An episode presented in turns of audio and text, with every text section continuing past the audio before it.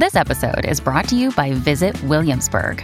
In Williamsburg, Virginia, there's never too much of a good thing. Whether you're a foodie, a golfer, a history buff, a shopaholic, an outdoor enthusiast, or a thrill seeker, you'll find what you came for here and more. So ask yourself, what is it you want? Discover Williamsburg and plan your trip at visitwilliamsburg.com. It is Tuesday, March 1st, and this is People Every Day.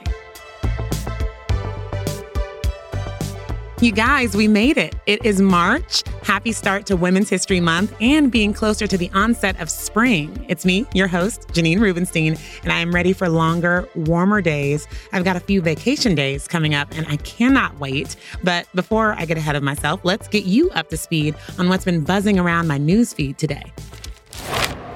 In a story we've been following closely, 42 year old Dancing with the Stars pro Max Chmerkovskiy has indeed made his way out of Ukraine. Yesterday, the dancer told social media followers that he was boarding a train to Poland, and earlier today, he shared an Instagram story that simply read, I'm in Poland. This update comes after Monday's social media post where Chmerkovskiy detailed the scene of thousands of Ukrainians fleeing their country amidst the Russian invasion. Yesterday, he relayed to his followers news of his travels, saying, it's traumatizing. And continued, there's usually up to 30 people in this particular wagon. We were told we have to fit 135. Walkways are packed, people everywhere. It's sweaty and claustrophobic. So Chmerkovskiy has dual citizenship and a U.S. passport. So he is one of the lucky ones able to flee Ukraine. Last Thursday, the Ukraine State Border Guard Service announced that men ages 18 to 60 were prohibited from leaving the country. Many have taken up arms and joined the military to combat Russian troops. Our thoughts continue to be with the people of Ukraine during this time. And with no easy segue from that, we move on to a bit of positive news coming out of the entertainment world. In an exclusive reveal, to people, Colton Underwood, announced he's engaged. The 30 year old Bachelor alum and former NFL player is set to marry political strategist Jordan C. Brown. Underwood told people, I'm extremely happy. 2021 was the most transformative year of my life. And he added, he's starting 2022 off with my best friend, teammate. Underwood and Brown have been dating since the summer of 2021, and the former reality star publicly revealed he was gay earlier last year. I've ran from myself for a long time. I've hated myself for a long time, and I'm gay. And I came to terms with that earlier this year and have been processing it. I mean, I'm emotional, but I'm emotional in like such a good, happy, positive yeah. way. Now, we should note that before that, Colton made headlines in September of 2020 for allegedly stalking and harassing ex girlfriend Cassie Randolph. The winner of Underwood's Bachelor season filed a temporary restraining order against him after they broke up. The former couple came to an agreement and the restraining order was dropped in November of 2020. Underwood later documented his embrace of his sexuality in Netflix's Coming Out Colton. And this past December, he told people I was struggling with my sexuality, but I had such a level of fear over being gay. And he added, now that I've been out to myself for a year, it's the healthiest and happiest I've ever felt. And there is nothing I would ever want to be but gay. Well, congrats to his new beginning. And now, speaking of other interesting stories coming out of Netflix, it's time we get into the documentary that everyone in my circle keeps talking about, especially my single friends The Tinder Swindler. Dating apps have always been a game of getting to know you. Are these photos real? Am I speaking to a real person? Uh, how do I know if I can trust this person I'm sharing some of my most personal details with?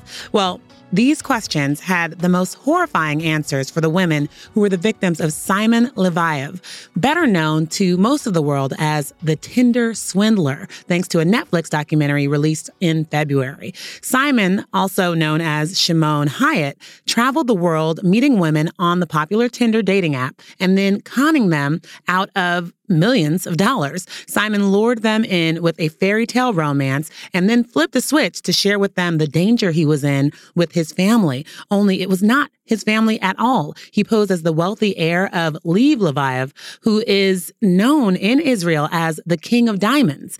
He would share with the women that he was in trouble and ask them to help him, saying he needed 20, 50, $100,000 to get to safety. Well, The actual Leviev family is not taking the defamation of their name or the use of their family's legacy lightly and has recently filed a lawsuit against Simon. So, here to break down this very popular but complicated story is People Crime Team's Kyler Alvord. Hi, Kyler. Hey. A lot of people are like, I would never, but apparently this guy was just that good. So to start, we need to understand who Simon or Shimon is. Uh, he recently brazenly went on Inside Edition to try and defend his name, and this is what he had to say. I'm not a fraud and I'm not a fake. People don't know me, so they cannot judge me. I want to clear my name. I want to say to the world, this is not true. So, can we start just by you telling me a little bit about his background, where he came from, and how this all started? Simon is somebody who is known by many names. He's gone by Mordecai Tapiro, Michael Bilton, Avraham Levy, David Sharon. Um, but whatever you call him, his birth name is Shimon Hayat, and he is an Israeli fugitive who fled his home in 2011 because he was being charged with fraud related offenses. He was stealing checkbooks from the people he babysat for and the people that he was doing handyman work for. And so he ran off to Finland to, uh, you know, evade the charges, and he was sentenced to two years in a Finnish prison in 2015. And that is kind of when it starts being for defrauding three women. So he got out early from that 2015 charge, went back to Israel, was going to be charged again, and then he changed his name again, took on a new alias, went back to Europe. And this is, you know, where the Tinder swindler documentary kind of picks up. And what he would do is he would open credit cards in these women's names. He would have them send him money. He'd say, I'm in danger. I need this help, saying that he's part of this diamond dynasty empire. They would send him the money, and then he would use that money they'd send him to go swoon other women. The thing that got me was the private jet. The woman who was like, this was a fairy tale, a dream come true. Like he flew me out for a night from London to Bulgaria, eh, you know, Bulgaria. Like just that doesn't seem like someone who doesn't have right? it's so interesting too because she says in the documentary she's talking about like telling her friends, you know, I just met this cool guy. He seems so successful. He wants to take me on a date. Um, and they're saying like, "Oh, you're flying with a stranger. Careful." And it's something about that charm that I think he had carefully curated through those years of frauding people. I think in the documentary, she says YOLO to her friends. Let's talk about where things are now. We have him out and about. Uh, charging $20,000 for club appearances. He's run into some celebrities recently, um, almost becoming a celebrity himself.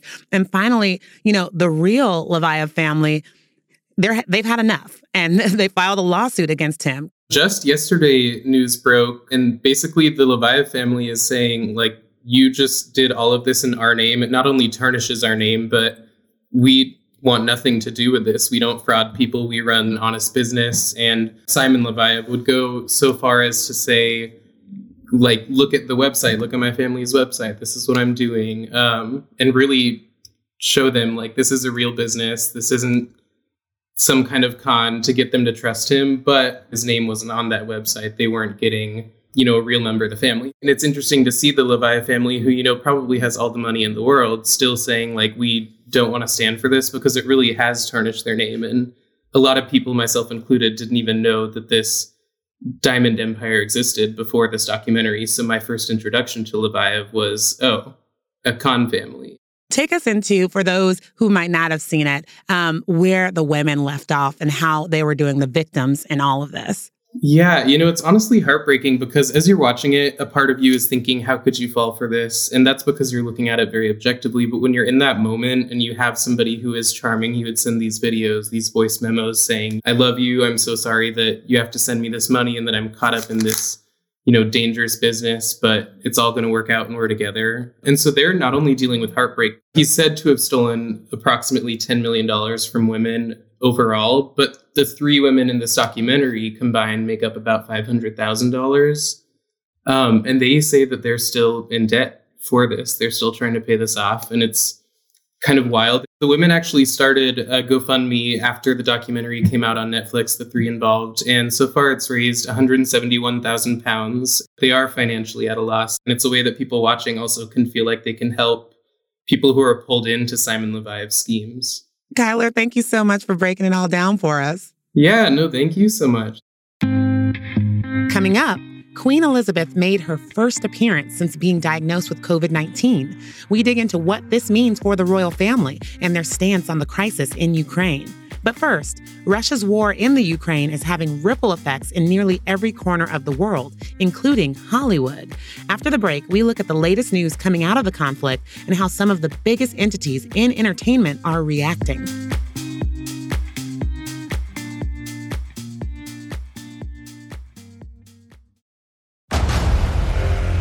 Discover why critics are calling Kingdom of the Planet of the Apes the best film of the franchise. What a wonderful day! It's a jaw dropping spectacle that demands to be seen on the biggest screen possible. We need to go. Hang on.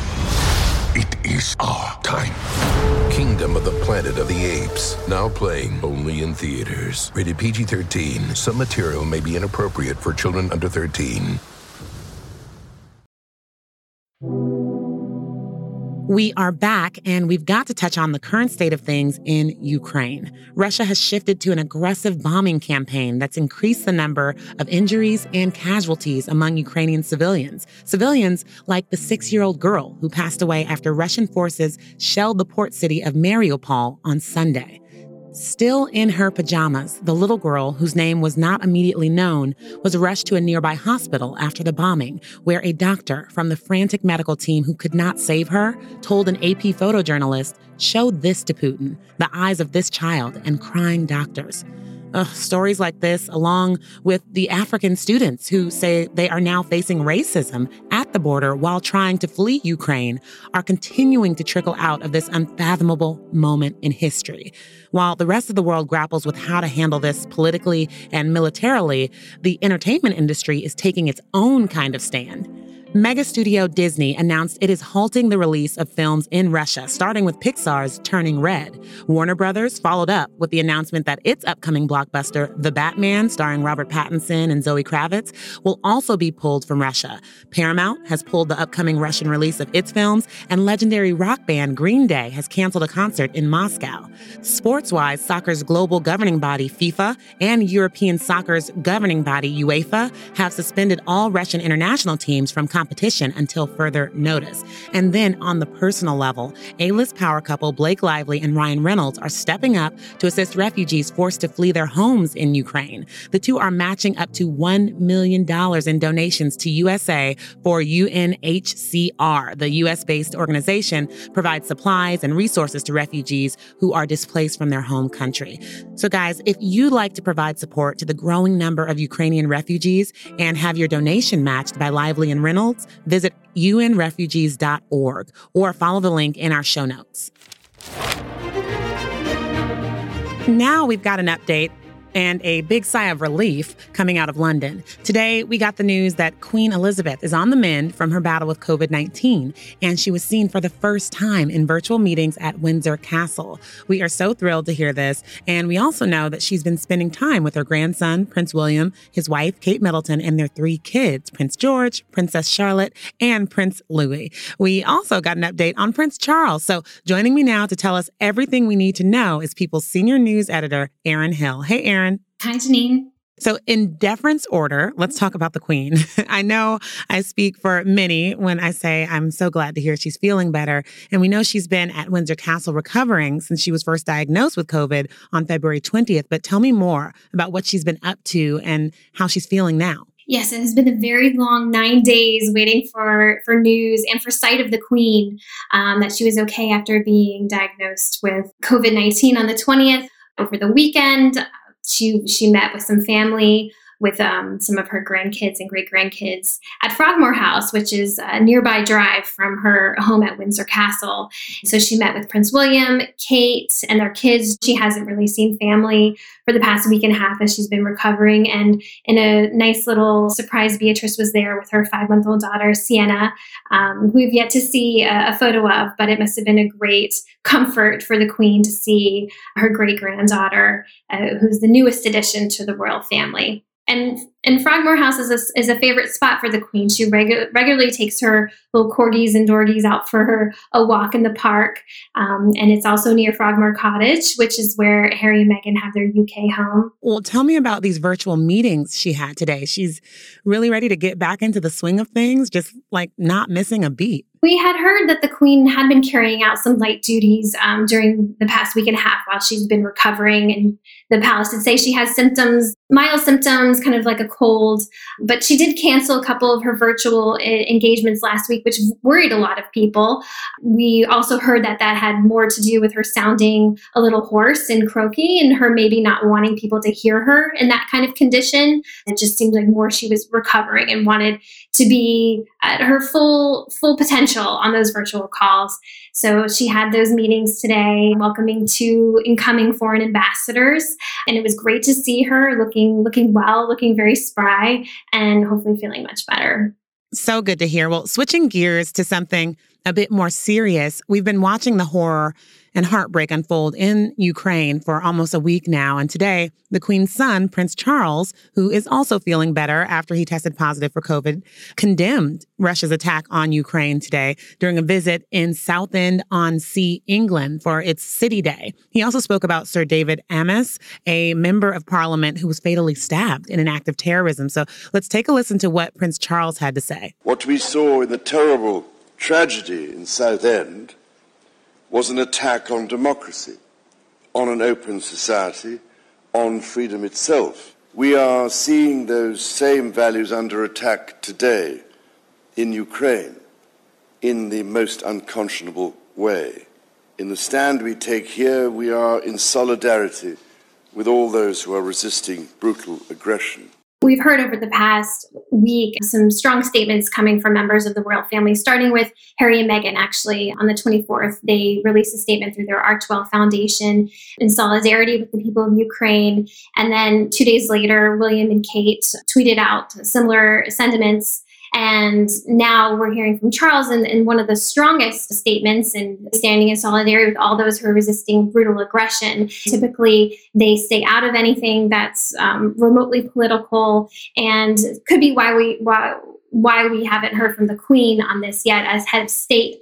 She typically remains neutral, but I think hearing from other members of the royal family, it's clear that this message is coming from her, from them, as members of the royal family, standing with the people of Ukraine. And the president of Ukraine tweeting out this morning, thanking William and Kate and the royal family um, for supporting them. So it's a, it's a very monumental moment. And then he talked about this this terrorist attack. He kind of tied that into it, right? So what was going on there? Uh, yes, this was um, a terrorist attack outside of the city back in October 2021, so not too long ago.